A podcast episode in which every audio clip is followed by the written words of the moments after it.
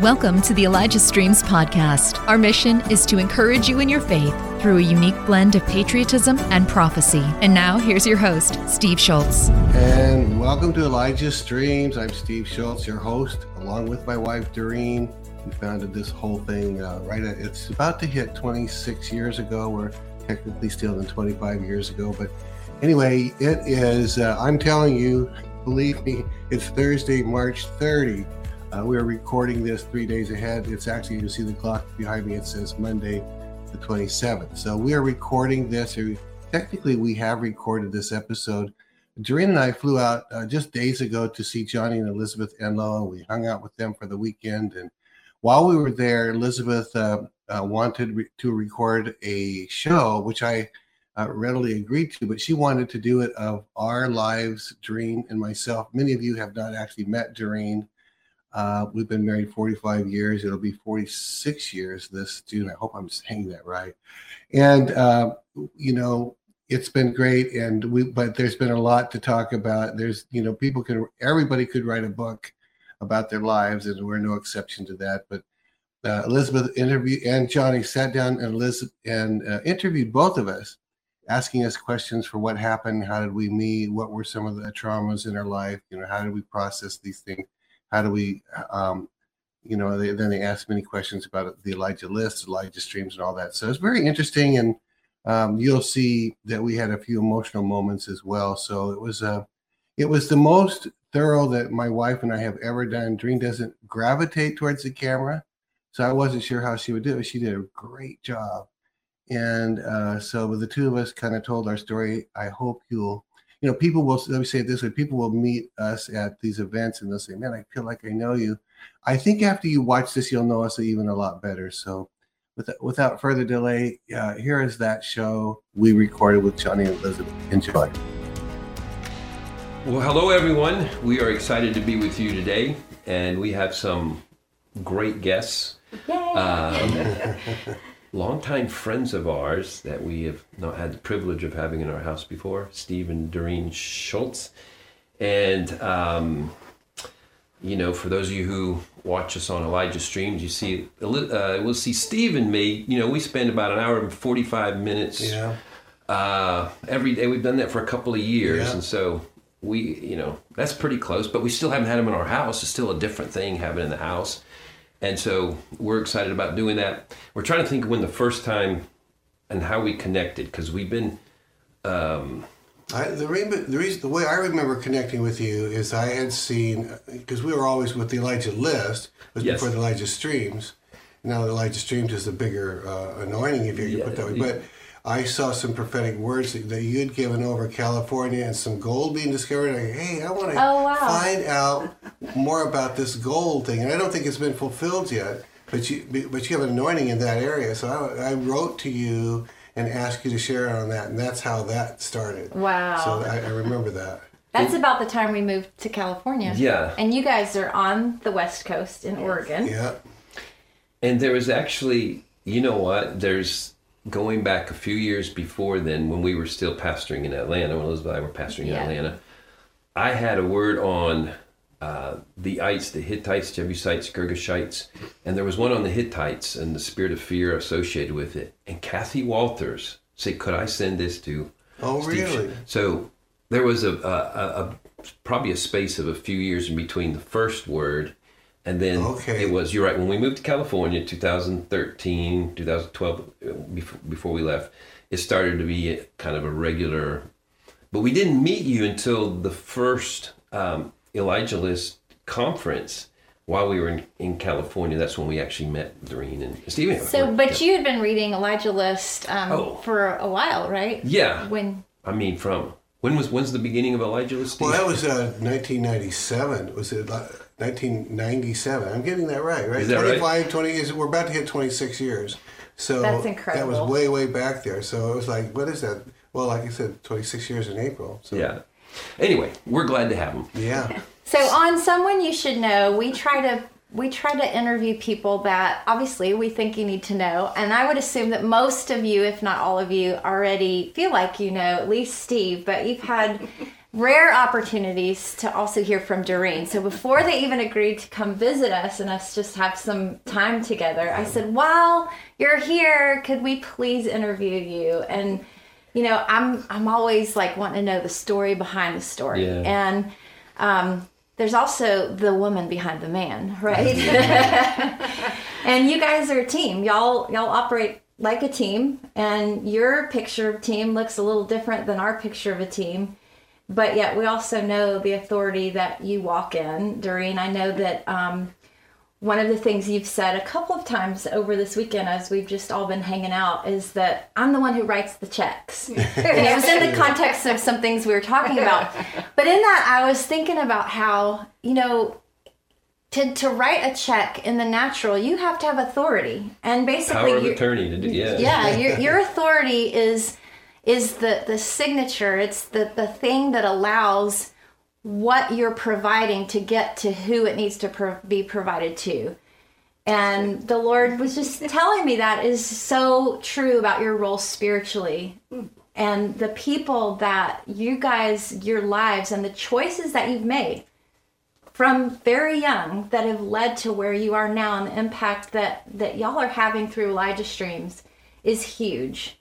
And I know one reason we wanted to do this is just to say thank you if we're able to do that on behalf of so many who have been you know like that y'all will not not know until eternity. Like y'all are going to be in a long line for a long time in eternity both of you because of the impact your lives together have had. And and right now it's through elijah streams. But um so yeah we wanted to just hear from you guys how the lord um positioned you even from very young the story behind the story of of how you are able to partner with God in the ways that you partner with Him now. And Elijah Streams now, you were just telling me, Steve has make sure I get this right, a million and a half at least um, unique viewers every ninety days. Right. That's right. I mean, that is serious kingdom impact. And on top of that, it's not just views. We're talking about every view is an opportunity for um, for the body of Christ to be encouraged and equipped and to be given hope and a, and a more correct, accurate perspective in a time where we need it so much. Yeah. And Let me jump in on that just on the views. Yeah. Is, you know, as opposed to no knocking TikTok or Instagram or, or whatever, but those are a few seconds. Somebody will have a ton of views and it'll be that. But this is people who commit to a whole message Yeah. anywhere from hour and 45 minutes Yeah. to hours to, you know, almost everything is 45 minutes to an hour at least. So this is this is a major messaging that people are committing to and Yeah. and it's it's it's a big deal. But It yeah, is. Okay, so our first question for you, we're going to do a little interview here. Um, we want to know, give us both of you, who y'all can decide who wants to go first, but we want to hear a little bit of your childhood. And I know Steve has had a little more opportunity, maybe not in sequence, to kind of share your background. And and then we're going to before we end, we're going to connect it to even what you guys are doing right now, but um, who wants to go first? He does. Derene volunteers. Yeah, Steve. there's so many places you can jump in. Yeah. I've shared publicly. Yeah. Some on my own channel. Uh, I've gone on Flyover Conservatives. Yeah, that yeah, give a more dedicated thing. I've gone out and speak. You know, I grew up as a child of abuse, but I was one of six kids. It's a big Uh, my sisters were long-term victims of abuse by my dad. I just now I talk about it publicly because it's what really happened. Yeah. This is what we really came through. My older brother and myself as well, but not not to the degree. I I was, i- i- and this is a true story of the six kids, and they will all confirm that I was the one of the six that was the least favorite. My dad did not like me and picked on me. But you know, I didn't realize this for a lot of my growing up. I just thought this was how things were. So you know, kids don't really know. They don't process. They don't say, "I'm- "Why am I the least favorite?" That came later in life. Well, when we were um, standing outside of my father's, he was in the funeral home for viewing. He died in uh, 1991 at the age of 59. We stood outside in the snow, and my sister and I were there together. And I was saying, I just don't understand why Dad didn't like me. Hmm. Why did he not like me? And Wow. Lindy, my sister, said, You know, Steve, as perverted as this is going to sound, she said, At least I knew Dad loved me.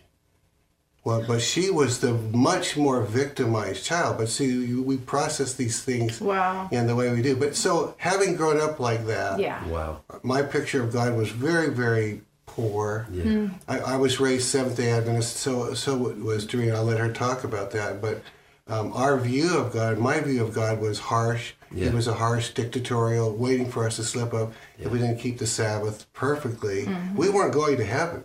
Yeah. That Wow. was the theology. That it still is. If I was looking at it just to make sure it was still, I'm like you take these these because I've been I left that denomination 40 years ago. We both did, but um, there is a one of the baptismal vows that you make is you say I agree that the to keep the Ten Commandments, including it says including the fourth commandment, which requires observance of the seventh day Sabbath. And it says that right in your baptismal vow. So we had to agree to that. So anyway, that was the, our view of, of God. I think, and we were both baptized in that uh, denomination. I believe I was saved at Right. the young age. I just didn't know that. I didn't think we were taught you could never know you're saved. That was our theology of it. Wow. That's kind of the backstory of, of Yeah. who I was as a kid. We, I'll just say this part. I was in an accident, and I'll let her tell her side of this, but on, on the West Coast when I was in first grade, uh, I was in a bus accident on the way to the Christian school. It's a little, um, they didn't call them minivans, they're little Volkswagen vans. And they painted yellow to be a school bus to make it legal. And there were about six or seven of us in this mini in this van, and we got side, we got slammed on the side, and um, that thing flipped over twice and landed on its roof, and the seats fell on top of all of us. And I remember um, as this thing happened, um, thinking as we're sliding and the back of the thing falls open, uh, uh, the emergency way to get out. And I saw a gas station man running towards us, and I thought, is this what it feels like to die? This must be what it feels like. I'm a six year old.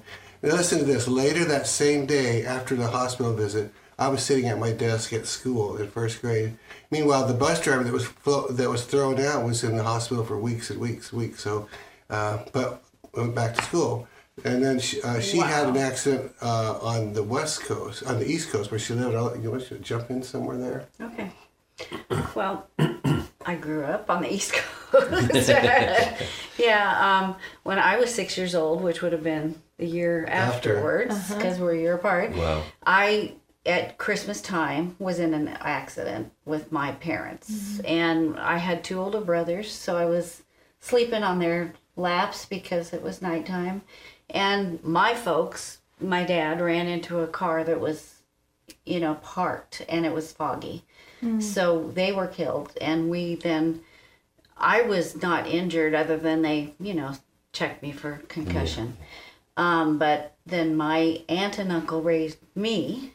So, you know, I I never had the abuse or anything, but we both had, you know, issues to be Yeah. prayed over in the years to Yeah. come because of our childhood, but mine were way less than his. But you know, that was um, we were raised then in the Adventist church, like you know, taught all their doctrines. I went to all their schools, and in my life, um, I had a hard time keeping rules. I mean, I really tried to keep the rules, and Yeah. then I would just throw them off because I was like, I just can't do this anymore. Right. And then I'd come back and I'd, because Try. we'd have week of prayers and we'd give our hearts to Jesus, but of course we didn't believe that stuck and you had to do it over and over and over and over. And um, then, you know, you'd do something, you'd say a bad word or you'd do something you weren't supposed to and you'd just do this over and over. And it was this, you know, people in legalistic Yeah. religions, that's the way it is. And it's just, so when we found grace eventually, it was the most wonderful thing. And when we see the law, Yeah. religion, the spirit of religion, Yeah. both of us are just like, you, you know, we run as Get away. far as Yeah. we can from that because it's like it kills You've seen you. what it does. It's just- you've experienced what Yeah. it does. So the way Steve described the God he grew up, would be it's the same. Was same for you. He was the rules, you know, the rules guy. No real Yeah, I mean, I, he probably, I didn't think he probably was as mean as what Steve thought because I had a kinder father Yeah. fi- Yeah. figure.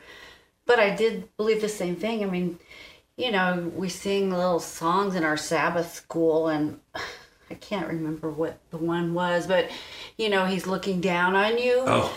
and he's. It, it Oh, be doesn't- careful, little hands, what Oh, you do. yeah. Oh, is that? yeah. Did y'all sing that? The Father's up above and he's looking down in love. Well, be careful, little hands, what Oh, you But you don't think love. You think he's gonna squash Yeah, you. squash you. And Because mean, you never felt good enough. Yeah. No, now I read Psalms 139 and it talks about how he's, you know, sees you and his arms are always there and you're never out of his sight and that's comforting. Yeah. But back then it was like, oh my goodness, he's seeing everything I do and they thought I have, oh, you know, it was just traumatic in teenage life. So, how did you ever meet? Uh, we understand the Seventh Day Adventist background, but you're geographically quite separated. I'll let him, Okay, as I'll- he knew I'll about me in. before I knew So- about him. But they I- weren't geographically separated because when she was six, she moved to the east West coast, Coast, the West West Coast. Coast. well, we hadn't also. heard that part yet, Yeah. you know. So, and I was in nursing school in Southern California, well, Northern California one year and Southern one year. And then I stayed down there in Southern California. Well, uh, the, the bottom line of it is, I went to work for a uh, Christian summer camp. Pine Springs Ranch was the name of it, is the name of it, and the camp director is her brother-in-law. now it's my brother-in-law, but uh, I was looking for a wife. I just finished school. I had my career as a, a Christian uh, school teacher, fifth and sixth grade. I was the only thing I didn't have was a wife. I I was ready to go. What I didn't realize is she was ready to go, and was had finished her nursing career and was probably I don't know if you'd say you were look, if you, Yeah. looking you for a know, husband. in that time, which was the late 70s, Yeah. if you were 20 Yeah. and weren't Yeah. Just like meeting wrong someone, that Yeah. was horrible. Now so So you Yes. said your degree was in education. Yeah, so you that's were a school teacher? I was a school teacher for two years. Wow. I don't think I knew that either. No, the only reason I left it is because I, I liked the kids and I loved the kids, but it was a little monotonous. And every two weeks they'd give me three hundred dollars. Even back in 1977, that wasn't. That wasn't yeah. do it. No. Well, so I, the camp director's wife was Vicky, her sister, actually her cousin slash sister, because she was Yeah, married. yeah. And uh, she, she knew I was looking around. I was having some girl troubles up at camp. And she says, "You need to meet my sister." And she named her Big D. We'll call her Big D for Derene, you know, just just a D. You know? So so I so I would I never didn't even know what she looked like or anything, but I'd go into the camp store where Vicky worked, and, and I'd say, "Hey, have you heard anything from Big D?" No, but I'm working on it, you know. So we would so do that for literally months. That was that was like in the summer, but in October that. Uh, they set up a meeting. It was the Seventh Day Adventist big conference across the street from Disneyland, and we had a setup. I was going to meet Big D, but she didn't know I was going to meet Big D, so uh, or that we would call her that. so Which is we had- ironic because you're very petite. that's right, and she was. She was then too. But I mean, she. So we had. Uh, we got together. We sat together because somehow they made that work out. I don't know how, but uh, we hung out for the day. I I wasn't initially head over heels because we played a Bible game that afternoon, and she beat me at all the Bible games. And I didn't want to marry a wife that was smarter than me, so I that really thought I don't know, but she knew all the players and all the who did what when, you know. So anyway, that was like in October. In January, I had the next opportunity to see her. We had an envelope stuffing party for the denomination, and she walked by, and I went. Wow. And I said, she walked by the door real quick, and I said, Vicky, was that Derene?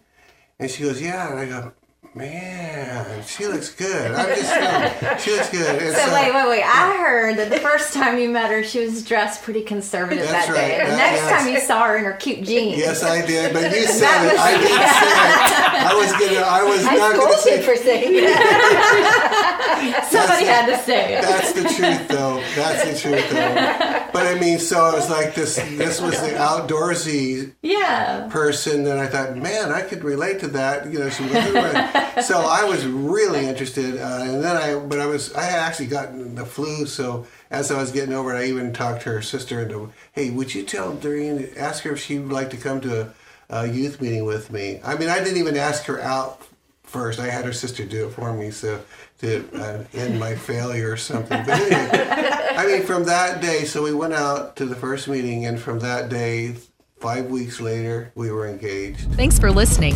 The Elijah Streams podcast is made possible by donations like yours. To become a partner, go to elijahstreams.com slash give. Amazing. Five weeks after we were engaged, we were married. It was just like, When you know, you know. Oh, wow. Yeah. But from Five your end, Derene, like, what was that like for you? Did did you know, like, the first I- or second time you met him? Very close. Wow. the probably close to around the second time. I knew before he did. And Wow. interestingly enough, I worked in the hospital where his mom was a night supervisor, or Yeah. maybe she was an IV therapist at that Oh, point. wow. I don't know, but she was the night supervisor, yeah. she so you know we knew each other before probably I knew him, but you know I knew right You away. knew my mom before you knew me?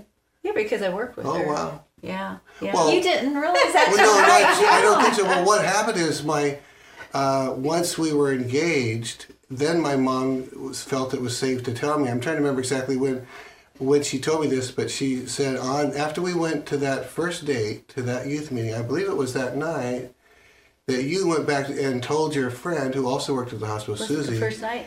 Eh, I think so. At first or second, but he. You know, it's but been you 40 came. some years. You came back.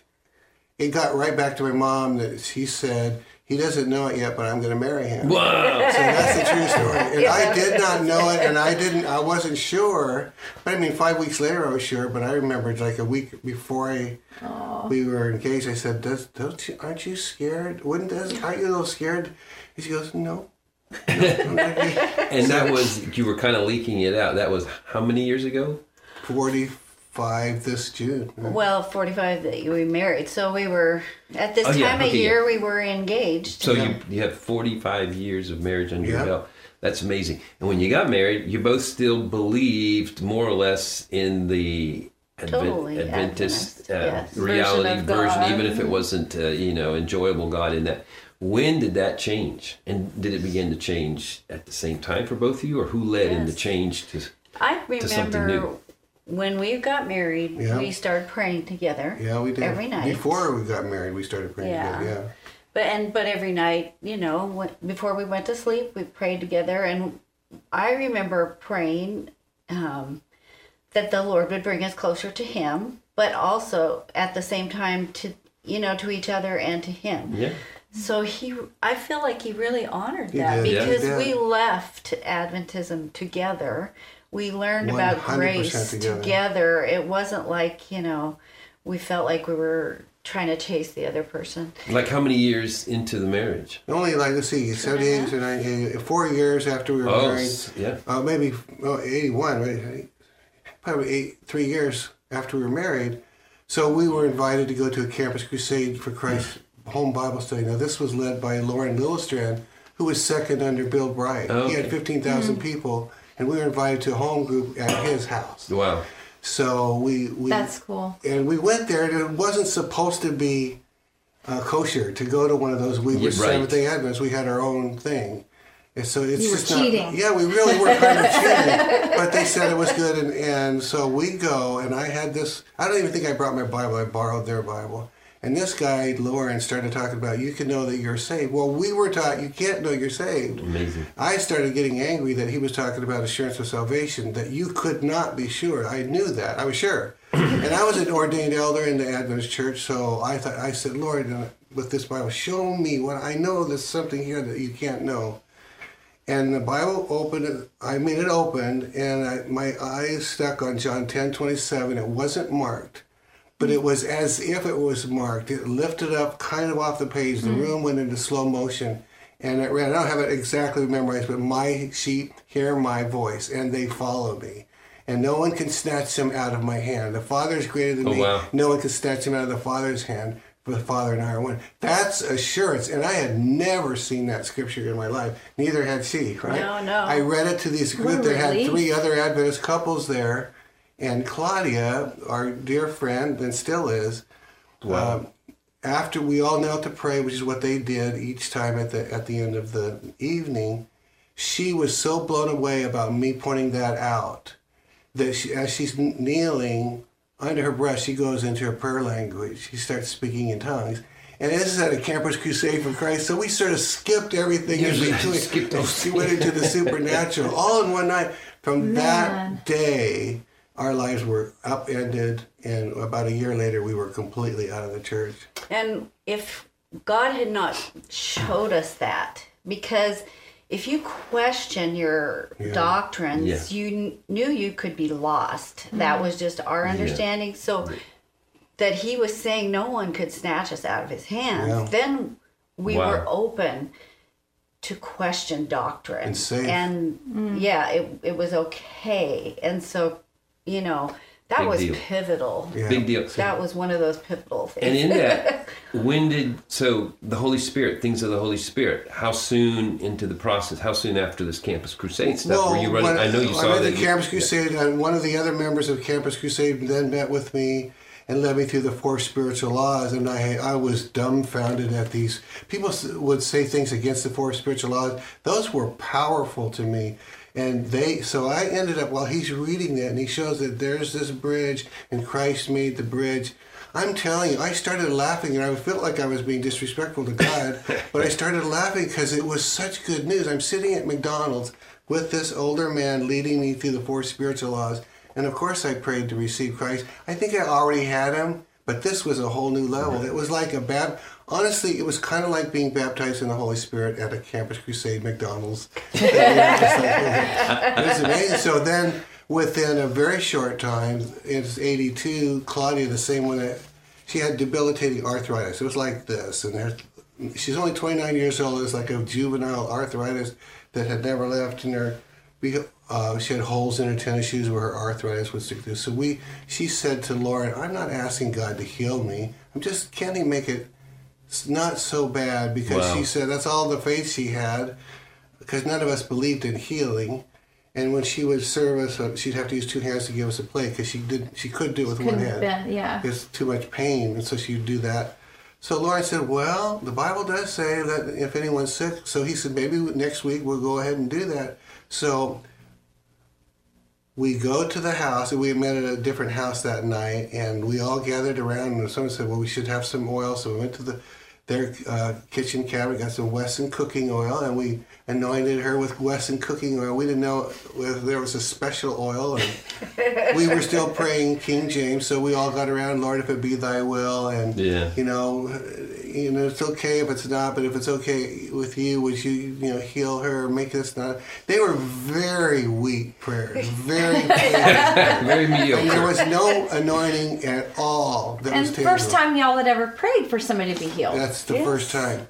So we, the prayer finishes in a few minutes, and she gets up, excuses herself, goes down the back, uh, into the back room because it was her in-laws' house. Catches herself starting to fall into the power of the Spirit. This is Claudia. Wow. Comes out, comes down the hall, up the hall, and Derene and heading the other way, and their eyes meet, and Derene says, "Claudia, you're healed, aren't you?" And Claudia says, "I don't understand. Wow. Nothing hurts." And she started doing all that, you know Awesome. even to this day, you can tell. Yeah. It's just amazing when I tell that story because, I mean, from that moment, we were hooked on healing and the supernatural. yeah. The goodness of God in the land of the living. and and you were both there like we hear stories like that and and it's meaningful like in an obvious way but just thinking back about both of your backgrounds Oh my and the trauma Yeah. and the the temptation all those years of your difficult childhood to believe that God was everything that he that he seemed to be because of your lack of experience of him and how every time you made a step it all towards the true character and nature of God. That he is loving that he's not legalistic that he is supernatural in his power. He met you like so strongly. And i remember what you and i were talking about this yesterday Derene and you were saying how it was kind of a shock after that that um you would you know when your kids were sick or whatever they weren't healed every single Yes. time Yeah. we found the vineyard and i thought taking our baby daughter there she had an ear infection i thought she'll be healed because they believe in healing And I could, I was amazed. There's sick people walking around, and they weren't all healed. I mean, yeah. So we had to process.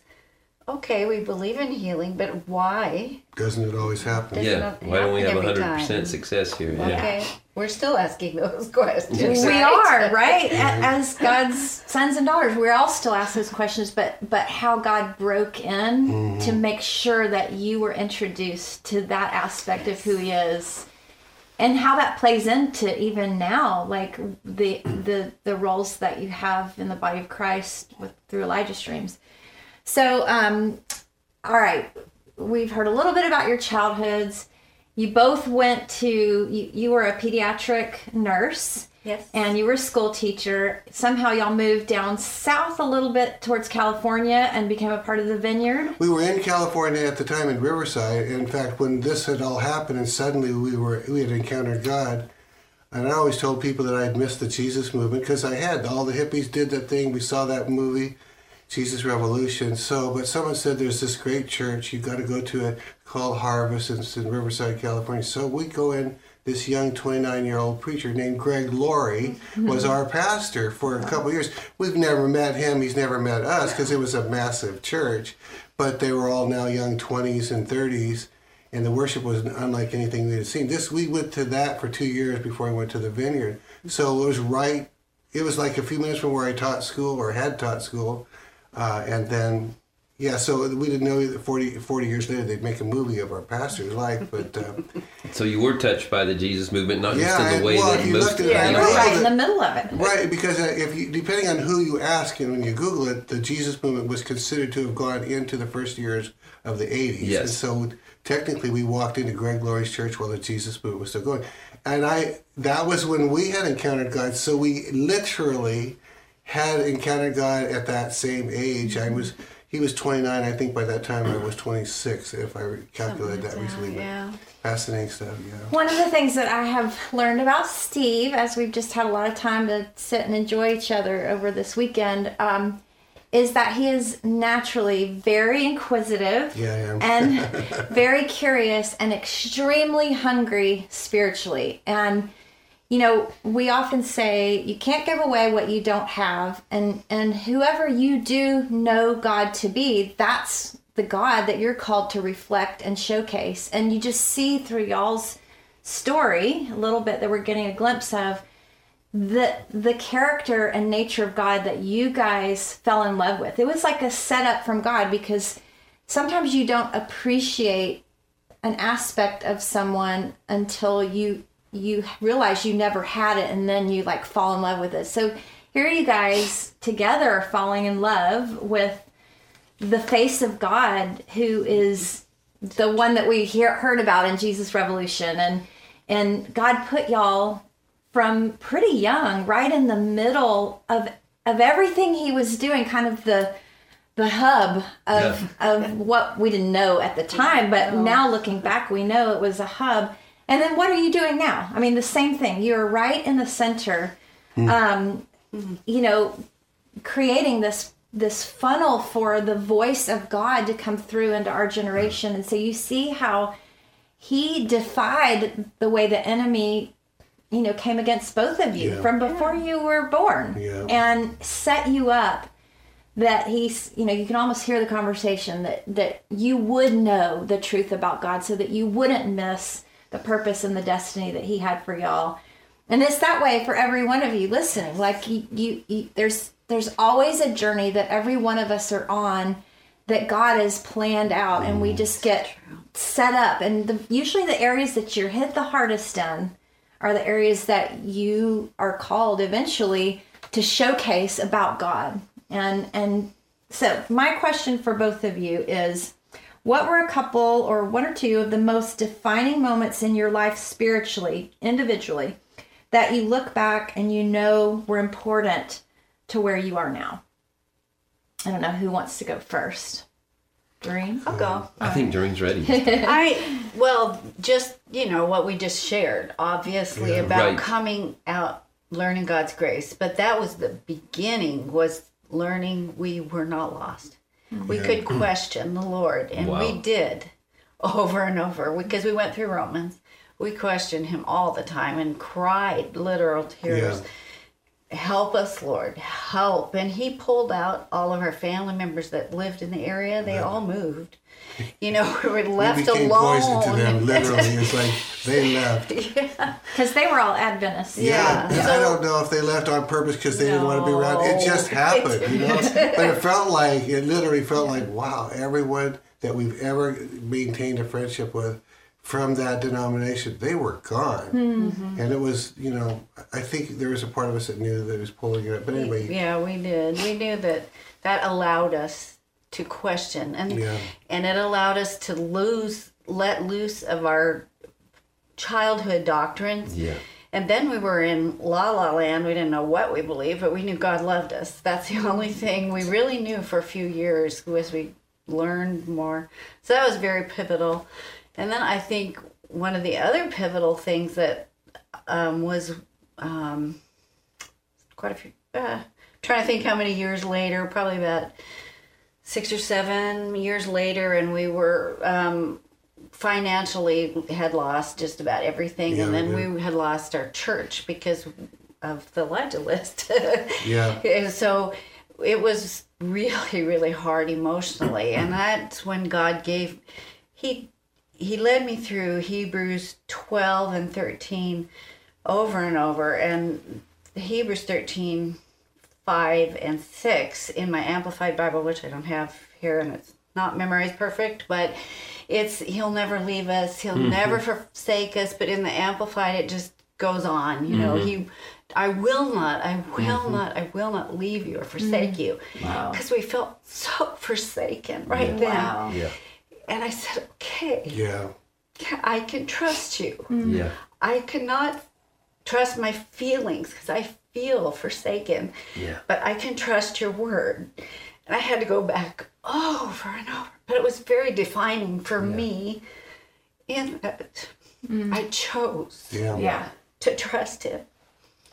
And it took a while for him to work through our circumstances, our, you know, Yeah. till we felt less forsaken, until he brought us out of that place. He took us to a new mm. place and our spiritual walk and where we lived and and then you know you realize yes. And then then we were okay for a while you know for a few years. And then another hard trial came when you were ill for a long time. And i but i said then i had that. Mm-hmm. I said you did it for me and i can't feel it now either Yeah. it's too hard it's too many years i feel forsaken but i know Yeah. you did not forsake me, and you're not forsaking me. And He brought us through again. And Wow. that's very defining to me because I huge, keep yeah. going back to that verse. You know, if I'm having a hard day, you go back and nope, He won't ever forsake me. It's like where you're rooted. I, I was just going to say the obvious thing is yeah, when you're six years old and you lose your parents, there's going to be a whisper that the enemy is going to bring. Yeah, over- there's definitely over- spirits and of there's a reason that would be the scripture that stays with you and means. I mean, it means something to all of us a lot.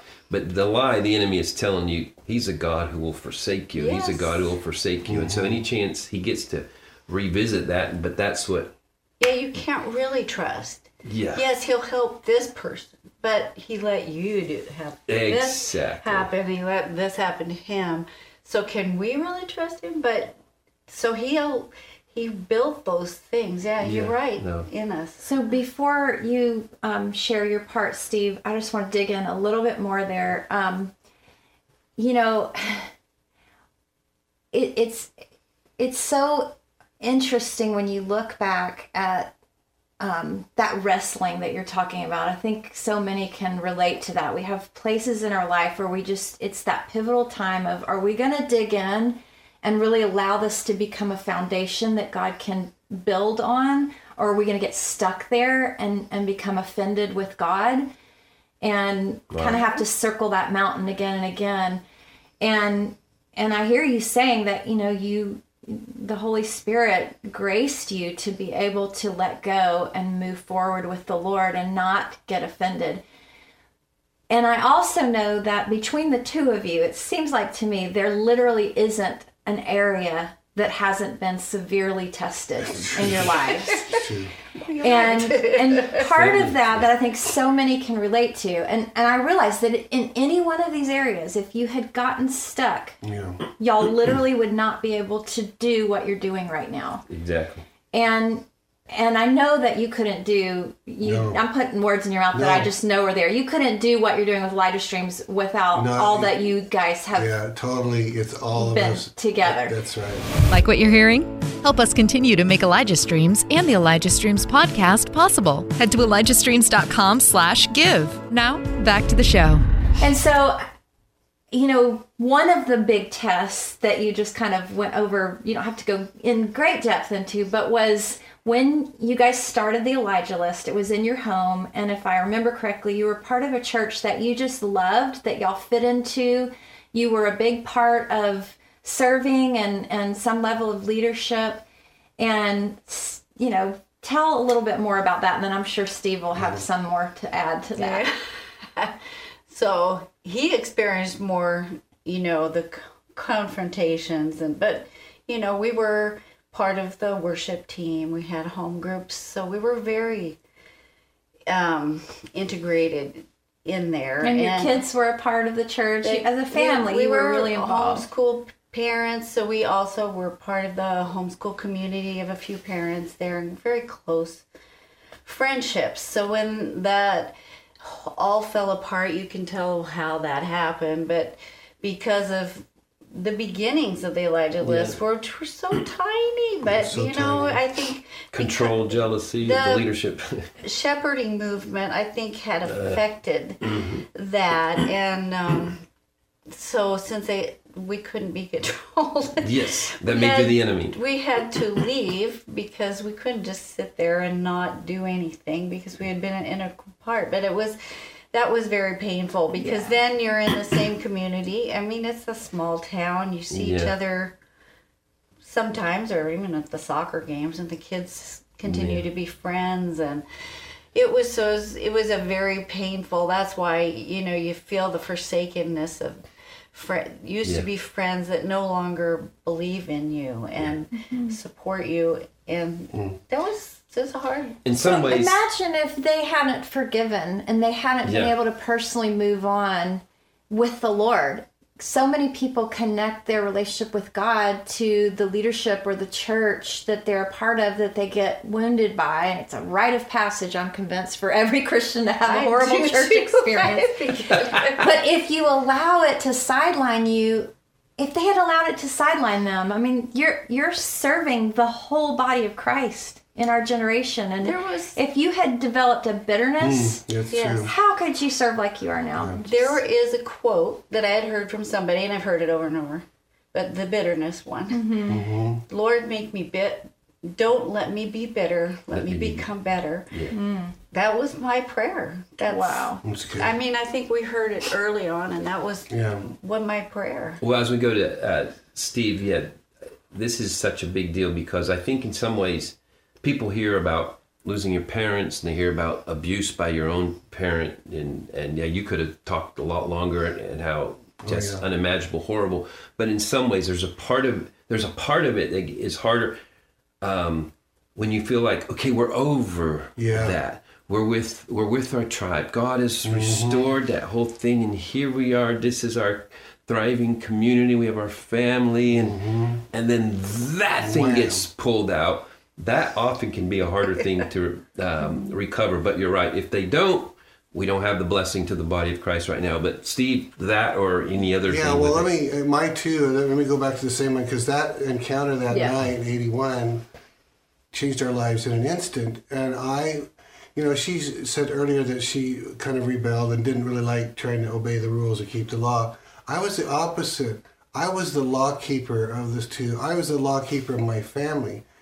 I was the only one that was an ordained elder in the church, which I guess was a big thing back then at the Adventist church. But I liked keeping the law. Now I sucked at it. I wasn't good at it, but I liked. I was a law keeper. And then Sabbath came. I kept the Sabbath. I before the sun went down. I didn't do anything I wasn't supposed to. And at the you know it's Friday night to Saturday night, you respected that. I was a law keeper. So when I went to that campus crusade for Christ, I was not looking for truth.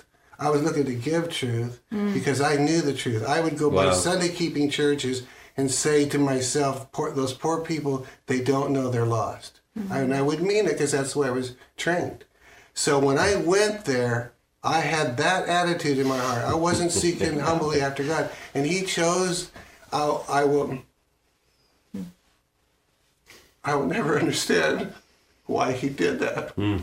because my attitude sucked. I was like Saul, you know.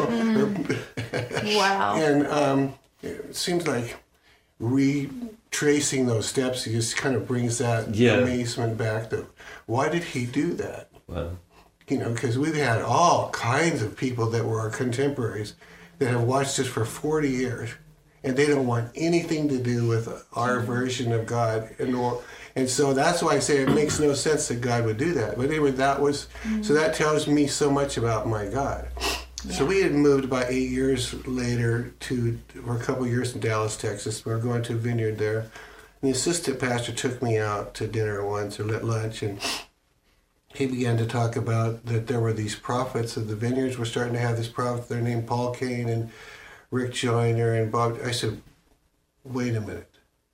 Are you telling me that there's actual prophets for today? And he goes, Yes, I am. And I, I, all I can tell you guys is I knew in that moment my life would never be the same Wow. because of that. You had a recognition. I didn't know why I wasn't hearing the voice of the Lord or anything. I just knew it would never be the same. And weeks later, he was already jettisoning getting rid of his um, intrigue about the prophets. He didn't really like where it was going with the prophets, and and we had these discussions and another couple lunches. And he said, "Steve, you know what?" If anyone can get a blessing out of the prophets, you can. But you know, he was, Oh, wow, so what a he meant that. I guess, as a compliment, Sort of, yeah. sort of, kind of. But so was that prophesying and didn't know Yeah. it, ironically.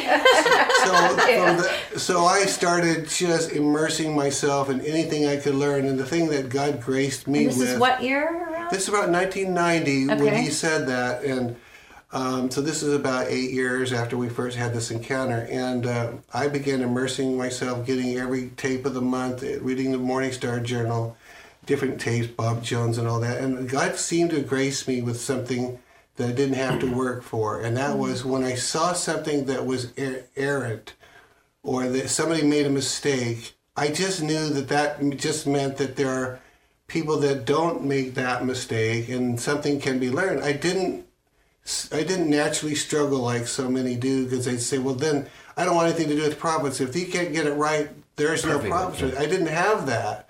So uh, it, it kept me kind of going. But at the same time, I probably was a little less patient with people that had a harder go because I didn't have to work at it. You know, if that makes sense. Yeah. We went then. By then, uh, a few more years later. So now we're about to 1997, and we started the Elijah List 1997. Things were going so well. They got me on this staff. I was a pastoral staff, and then I became the prophetic pastor of that church, which is Vineyard and uh, that lasted about a year and a half. And on Thanksgiving Eve, we get a call from the assistant pastor, and he's I won't say the name of the guy. He said, "This person and me, we need to see you right now Wow. in the office." And I and I looked at Derene, and our hearts sank because we didn't know what it was. But you could tell where it was It going. was really bad, whatever this was. Uh-huh. And I go to this meeting, and they began to say they. I had had their permission to use my when I spoke at that church to use that as a tape of the month. They saw this happening, but then they saw a sizable donation of five thousand that came to me. One donation, and like. It, I never oh, saw that a donation that It size for years later. prayer. It was an, an- there's a whole miracle story now, but they heard about that, and that started them the ball rolling. They called me in. They said, "You can't prophesy on tape because," you, and I said, "Because it's going to look like you're selling prophecies." But I said, "But I'm not selling prophecies. But it's going to look like you're selling prophecies." And they said, "Well, okay. Well, what if I don't take any donations at all and I just prophesy?" No, you can't do that. And they say, "Why can't I do that?" Because we can't pastor that. We don't know how to pastor that. You can't do that. You have to stop doing that. We want you to go get a job. And the, you know, they gave they gave me the, you know the weekend to think about it. We would meet again, and I thought. So I went out after that meeting and I thought, Derene doesn't know this yet, but we're leaving this church after mm-hmm. seven years, eight years. she doesn't even know I'm going to go tell her we're leaving. And of course I did. And then I had the, the meeting. I didn't say we're leaving, but I it was it looked like we were leaving. Uh, so I had the final meeting, and they said, "Well, what's your decision?" I said, "Well, let me get this straight. You're saying that if I prophesy to anyone in the ministry that I can't that I can't that you're removing me from ministry, you're removing me from the pastor, you can't, and the two home groups that I'm doing, I can't do. They said, that's right. And so I, the, the assistant pastor said, so what's your decision? I said, I'm leaving. And, and he starts crying and he goes, well, why are you leaving? And I said, and I, this, I, this I heard come out of my mouth. It, it wasn't arrogance. What's, it might sound like arrogance. I just said, all of a sudden I said, I must be about my father's business. And I, I knew that that was a prophetic statement, Yeah. but I Yeah. wasn't trying to be, you know, No. in their face about it. Hmm. And the assistant pastor's crying. Yes, he did. They were our good friends, but we said goodbye Yeah. and uh, moved away. And most of those friends just they disappeared on us, you know. Let me ask you one question with it. I know there's so many more could do, but so the word Elijah, because there's Elijah streams, it was Elijah list, you have Elijah clips, you have so Elijah, Elijah, Elijah. How did the name Elijah? I tried to remember because I had it as it was just a prophetic word list. We I originally called it that way for weeks, months maybe, and I thought there's no punch to it. And I would ponder, and all of a sudden one day Elijah came to me, and I said, "Elijah list." That's it was kind of like that. Oh, that's good. And I had had a scripture that had been up on I don't know if it had been up on my wall, but it's uh, Malachi. 4 6, he'll restore the hearts of the fathers to the children, children to the fathers. And that was in Elijah coming. And I think that was in my head as well. So that's kind of how that came about. Uh, So, just in case somebody, you know, maybe they've just started watching recently your your Elijah streams, and when you refer back to Elijah list, this just started out as you know you're you're on staff and you're teaching people about the prophetic. You're reading all these prophetic words, like from Morning Star, whatever. And you just decided one day, I think I want to kind of start compiling them and sending them out in an email there's to a my little friends. short story to that because Yeah. I, three years before I'd started the Elijah list, uh, in 1994, I'd taken prophetic training at CI. They had taught me Christian how to prophesy. Christian International, and I, they taught me how to prophesy. So Bill between Hamon. yes, so between 94 and 97, when it started, I I had this DNA of Christian International, B- Bishop Hamon. And then I would start to see 96, the web came out, and then lists started coming out right then. And I would be following these prophetic words, and people would start saying, would be publishing words that say, the church is a stench in the nostrils of God.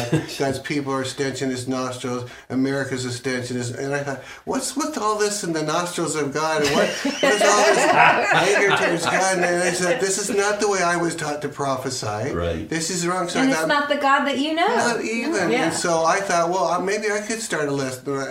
As God is my witness, I had only an intention in my heart to to do a little local friends list. I put, I think there was forty is the number. I'm not maybe that maybe it was thirty, but thirty or forty names with the local church. Um, An this is what- email list. an email list. I made up, a, and then I got two or three really good, potent, encouraging words. I sent it out one night just to my 30 or 40. The next day, from another state, an email comes and says, subscribe, please. And I'm going, subscribe, please. And and I, I thought, well, I, I guess I don't mind if somebody else gets this. And then the next day, subscribe, please, subscribe, please. By the time we were asked to leave, we had a thousand, and that was a huge threat to the local Yeah. church. Yeah. You know, now we're Uh, at its zenith. It was probably three hundred thousand. Now, when it- it's gone down a little bit because Elijah Streams is the big thing. Yeah. So it's got about two hundred thousand. So initially, you were also doing the cassette of the month, where you would actually also prophesy. Yeah, so this started with your own prophetic gift. Yeah, and what I would do, and and, and I, they actually had a point when they said they said, well, it will sound like you're selling a prophecy because I said I would s- leave a message. I mean, I would make the tape and do a teaching, and I did prophesy on that teaching tape. But I said anyone that wants to sow in this ministry, because you know we had three or four people that would donate some little tiny thing. So I was just playing around with. I want to anyone that would donate, I, I'd be happy to prophesy. And I was just practicing the gift. Yeah. And that's what got me in trouble. And I understand that they would say, Yeah. well, that will sound like you're selling gifts, but then I said, well, then I won't take money. What if I just prophesy? Right. That was where the rubber met the road. You realized that it wasn't really the it wasn't really about that. Which even you starting off with your own prophetic gifting Yeah. gave y'all the discernment to be able to, you know, understand there is a standard for prophetic words and Yeah. the prophetic gift, and to know how to pick from all that's out there and available. To right now, you have way more prophetic voices that you could than you could possibly oh, ever Oh, yeah. have on your Yeah. programs or on the Elijah list. Back then, but now could- the Holy Spirit shows you Back who. then, you could look and look and look, and you might you, you just had Bob Jones, Paul Paul Keith Davis, Rick Joyner, John Paul Jackson. Then you'd find a few stragglers, and you could get maybe ten or twelve, and then the, the search was on to find someone that was prophesying. Now there's thousands of people prophesying Yes. for your line, so it's a totally different. You probably have to turn down a high Oh, percent, ninety percent of what comes We in, do, we and, do. and you really have to learn the relationship. yeah. Well, so here's a, uh, a question for each of you. So we'll ask Steve first.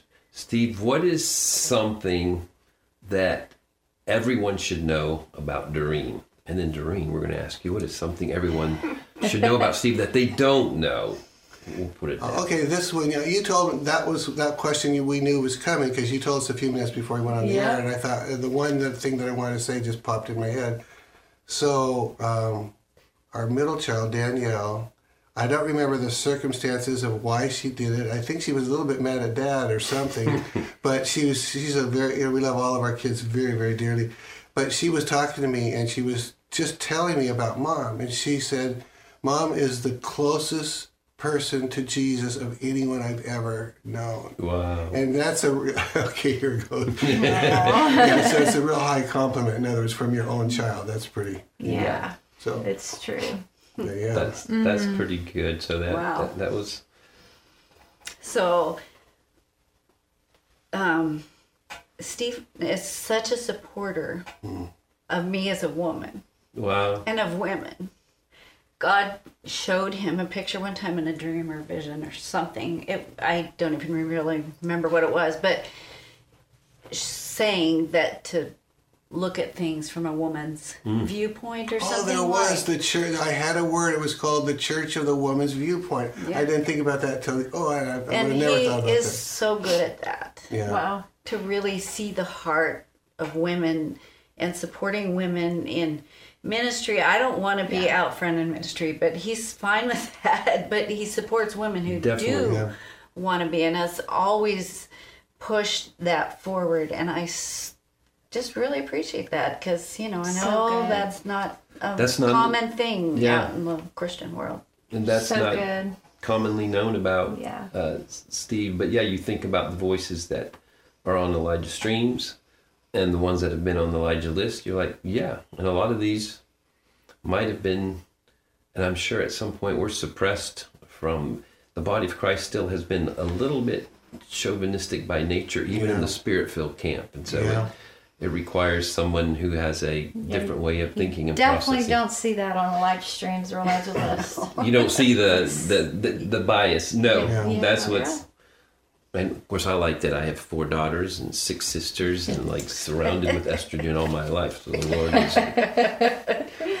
So, did you have a last question, Elizabeth? I do. I have one last question. Okay, from each of you. We'll start with Steve. Steve, what is something about Elijah List or Elijah Streams that you are excited about?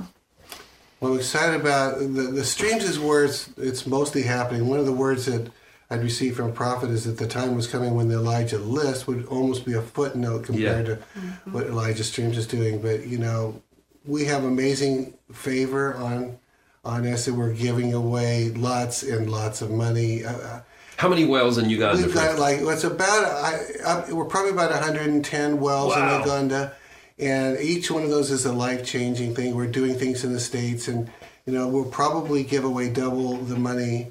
I think I, I came up with a number. The, I said it on the show the other day, not not an actual number. I said we have about 30 employees. I looked at the salaries that we pay all 30 of us combined.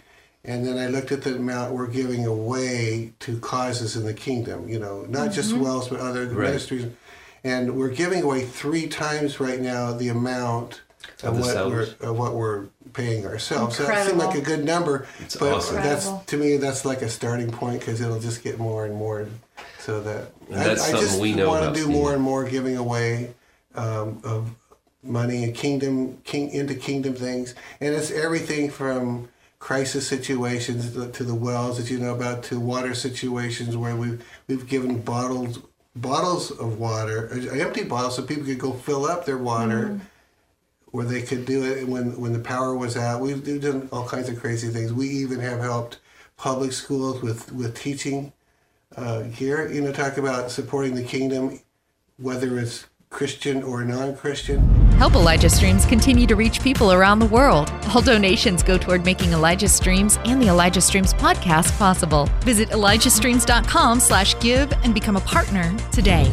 Where they didn't have money for some school supplies. We supported some public school teachers, you know, kingdom Yeah. stuff. So doing more of that. So and good. Just what we know is, yeah, and it's it's not like just small offerings. There'll be a fifty thousand for uh, something really special in Africa we know about, and there's somebody doing stadium things, a hundred thousand there. So um, it's uh, it's substantial things that even just what we know, what I know about, and I think you've had conversations with me. I think we've had conversations that you and Derene years ago used to feel like the Lord had told you you'd be able to do. That was one of your Yes, it was. We'll say your highlight dreams in life is Yes, we're going to be able to be a blessing to many many people, and the Lord's allowed this season to be one you step in. Is that is that correct? You yeah, it used to have- correct. And and you years ago, '87, uh, I woke up in the middle of the night and the Lord said, I just heard the voice in my head. He says, "Well Ministries," and then then there's a hesitation, and then he said, "Little Orphan Children."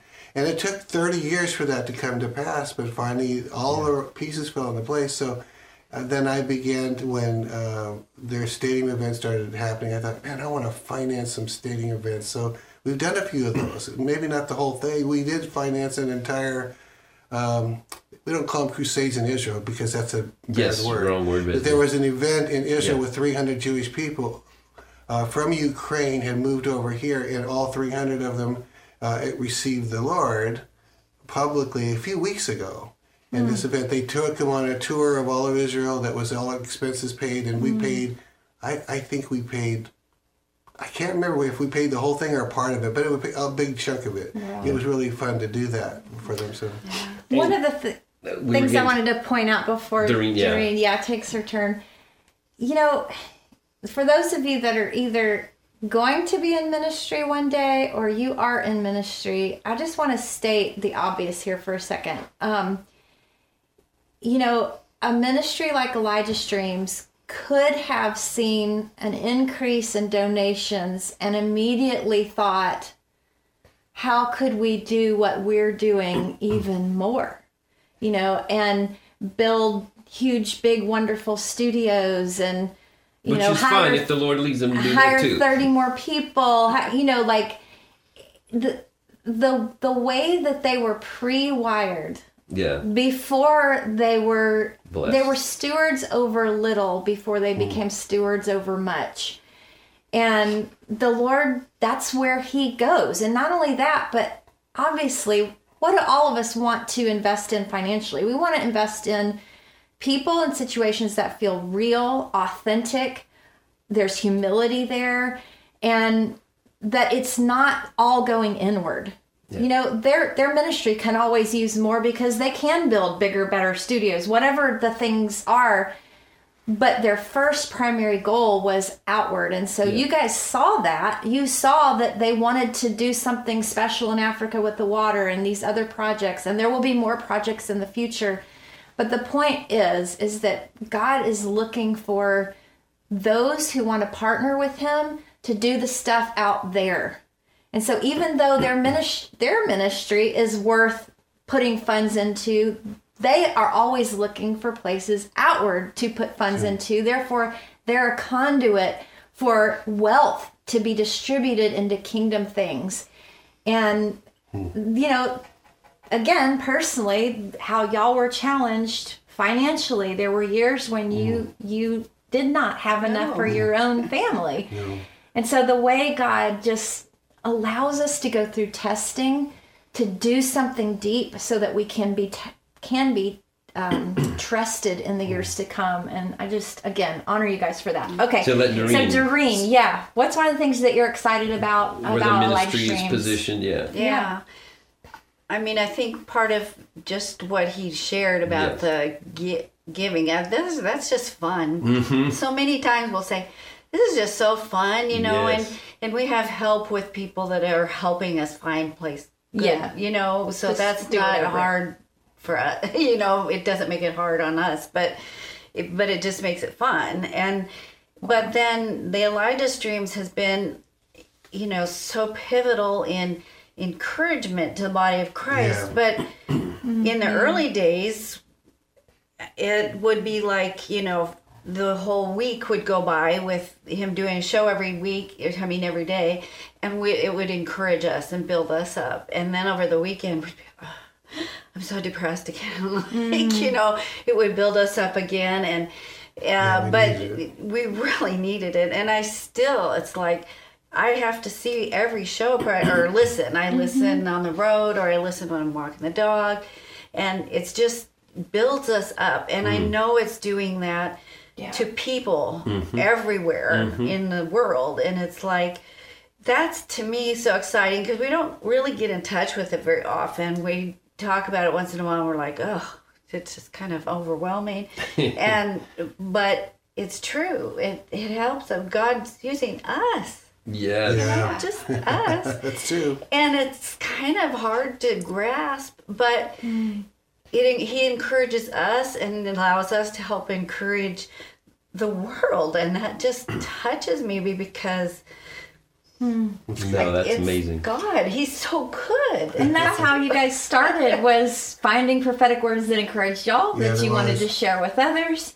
And you were faithful with that and now, Now you're, you're doing doing, it at a it on nother a level. whole nother level. That's right. From all around the world. And I know, you know, you guys have future projects that you're also excited about that you use Elijah Streams, Elijah List to announce as they come out. But we're just so blown away with with um, how God has positioned y'all, and we we see the story behind the story, Yeah. and I, I love it that people are getting to hear a little bit of that. Yeah, and I think just our closing, I think we're going to close in prayer, are we? Sure. is um, I'll, I'll just thank Steve for who you've been, who you've been for the body of Christ, the things you've overcome, even in the things that we have stated we haven't begun to go into the things you really have to uh, overcome. I mean, those were all significant. We're talking about, but there are while he's doing the Elijah list, um, years and years of physical illness, getting down under 100 pounds while nobody really knew it, and being targeted from, you know, prophetic is targeted from the rest of the body of Christ. Yeah, so, and it specifically was back when you're starting it, it's like you're 90% have you in the in rifle mode trying to uh, take you out. And then there's the witchcraft the real witchcraft. You know, some of that stuff works as witchcraft in the body of Christ as well, but then down to the point of being infiltrated um, in, into his own uh, ministry, people find a way. Witches try to figure a way to come on staff in different ways. So that the stuff that has to be overcome Not currently. N- Not currently. no, they're great people right now. We're just saying those are um, the things you have to overcome along the way. It's been ongoing, nonstop. They're they still overcoming. Um, uh, you know, the enemy still throws everything at them. So uh, you're part of me in appreciating Steve in front of you is to remind you the value of praying for them, uh, praying for Steve and Derene and covering covering them. It's not been an easy. It's not an easy call the Lord's given to us. Why He had to pick people that overcame some severe things because they are the ones that have to keep insisting under under fire, and it's complicated stuff. It's within the body of Christ. People trying to uh, redirect and move the prophetic ministry, and it's witchcraft, and it's targeted in every kind of way, and and you know governmentally, uh, the last couple of years being knocked off YouTube and whatever else, yeah. and so the the persecution comes from all angles. But I want to thank you and honor you for enduring all that, Steve, and for Yeah. persevering Yep. and persevering. And I think what everybody can pick up from our conversation is just the authenticity and humility that's in both of them. They're still like, oh, darn shucks, how did God use us in a way? and you know why God's uh, using them with the story you've heard today. So I just want to honor you for that. Yeah, thank you. God bless. Yeah, I mean, both of you. I I know that if you know, evidently millions could thank you personally, then they would, and we're just grateful for your friendship and the even just you know the way that you guys have blessed our ministry and Yeah. Johnny by having him on. Um, definitely catapulted Johnny to another level of um, exposure in a good way, and Yeah, and I just wanted to say this the, right back at you Yeah. because this has really been. People may not know this, that's watching this, but the the explosion of Elijah Stream started when Johnny and Enlow. I don't know. You must have done it by text. I don't think it was a phone call. You, I think, but you sent me word. This is right after the election, before the election was stolen.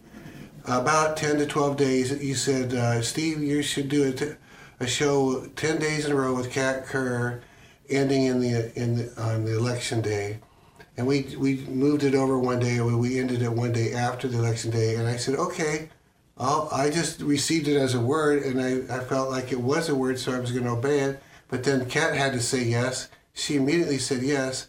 And when we obeyed that word from Johnny, Kat and I did 10 days in a row, and this thing took off. I mm-hmm. mean, we were getting on the show a few hundred views in a day, and now many of our shows get 200,000. Some of them go up to 300,000. A few rare ones go up to that. I mean, that's huge. We interviewed Lara Trump, Lara Logan, and uh, Eric Trump. Eric Trump. It's just crazy. I mean, it's just crazy. But it started with that word, so I just honor did. you for that. So Well, well, thank you. The only thing, yeah, I said, I, and I believe you and Elias both prosper doing this, but I didn't know that it would prosper to the like the Lord really did just he did. jump on it, and it in a, in a difficult season for the nations and for our nation. Yeah. So many people have told us that the voice, the, the hope that's come to them, the clarity, um, even in the midst of imperfectly, imp- imperfectly, Perfect. imperfectly. I was going with my Spanish thing, imperfectamente. Uh, perfectly prophesying. There- The, the truth that has come out has been so helpful. Anyway, yeah. I just I want to just say one last thing about Elijah Streams. Steve is depending on when you've kind of come on board, he's not just a host who interviews people. Like this all started as an overflow of his personal relationship Yeah. with God. And it will always be that way. He is pivotal. He is he is just as significant prophetic voice as anyone that he will ever interview on there. His prophetic gift looks different, sounds different, and it's a little more behind the scenes in this season of his life. And it looks like the two of them talking and hearing from the Lord who and how to push other voices forward, pull different ones back at different times, and and hear from the Lord what's what projects do we focus on? What how do we steer the finances that you've entrusted mm-hmm. us with? It's prophetic is throughout the whole thing. Right. And even when, you know, there's sometimes like I see your comments on there, you'll say, Well, Steve interrupts. Yes, he interrupts, and he's supposed to interrupt. the only reason the person's on there that you're enjoying listening to is because he heard from the Lord to bring them on there. And so I want to just encourage you guys to draw on the prophetic gift that's in Steve as much as you do anyone else that he's interviewing. Oftentimes, the Lord will give him something to ask mm-hmm. for a reason, no, you know? yeah. And even if not, it's his show. so That's right. you know it's his show. And and um and i just know that um you know there there are some ways that you've been able because when we never know. When you do programs like this you don't know what's the most honoring way to refer to you guys. Are you our audience? Are you our followers? Like what is it? Like you're you're people that we care about and that more and sisters, importantly you are brothers and sisters more importantly we all feel an accountability to the lord for how we steward whatever impact we're having in your lives. So we don't take for granted that you're giving time and attention to something that we're putting forward.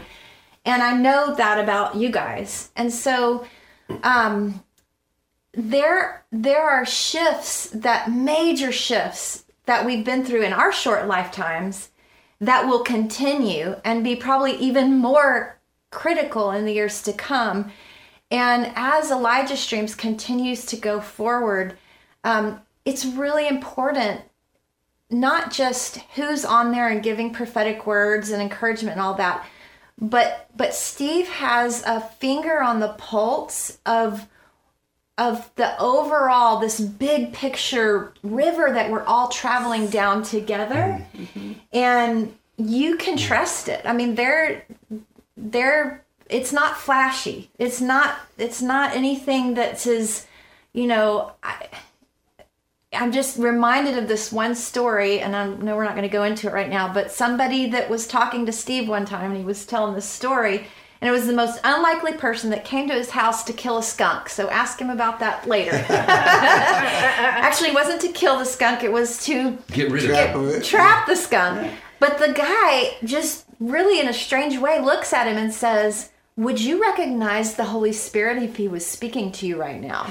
no, yeah. And I'm asking you guys that. There are times when the Holy Spirit is speaking through Steve and through the overall flavor that they're allowing the, the Elijah streams to kind of flow in and out of, even into some of you you will watch you know certain ones that are your favorites but what about the elijah um, fire yeah, from the Elijah, next generation? yeah, elijah fire the next you know show, yeah. the lord showed you who to put in those roles jeff and others mm-hmm. that are bringing in new younger voices or voices that have something to say to the younger generation. And all of these are important. So anyway, I've kind of belabored the point, but we love you guys very much, well, and we're versa. Yes, excited to keep cheering for y'all and and your whole team there, Elijah Street. In the, in the words of my my sister Lenny, she says, "Would you tell Steve when you see him that he is the kindest interviewer that I've ever seen in my life. and that's a very kind. She she has kindness to say that. Very nice. Very nice. Wow. No. Yeah. And so yeah.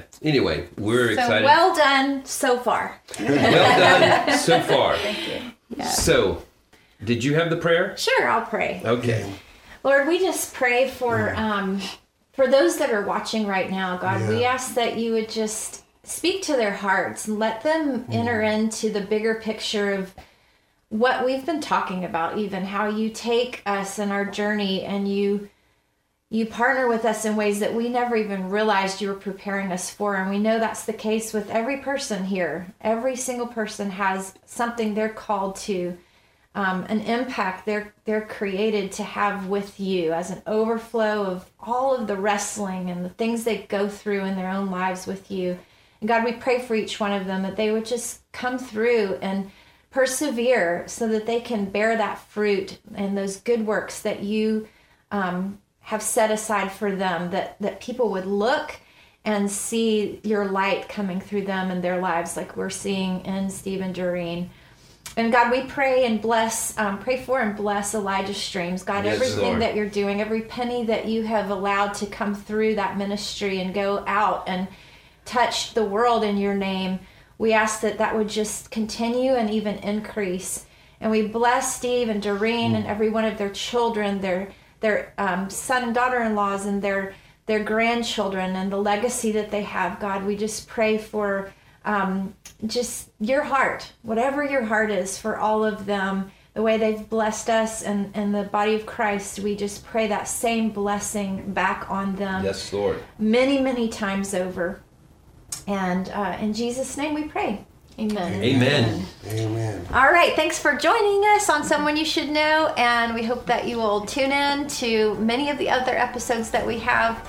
Um, and of course, if you have somehow missed being a part of Elijah Streams or the Elijah List, make sure that you go to ElijahStreams.com.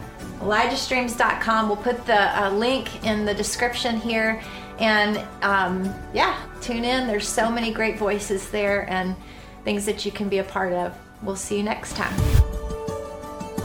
This has been Elijah Streams. Thanks for listening. For more episodes like this, you can listen to the Elijah Streams podcast at ElijahStreams.com on Apple, Google, and Spotify. Join us live every weekday at 11 a.m. Pacific Time at ElijahStreams.com on Rumble and Facebook. Elijah Streams is part of Elijah List Ministries. Go to ElijahStreams.com slash give to become a partner today.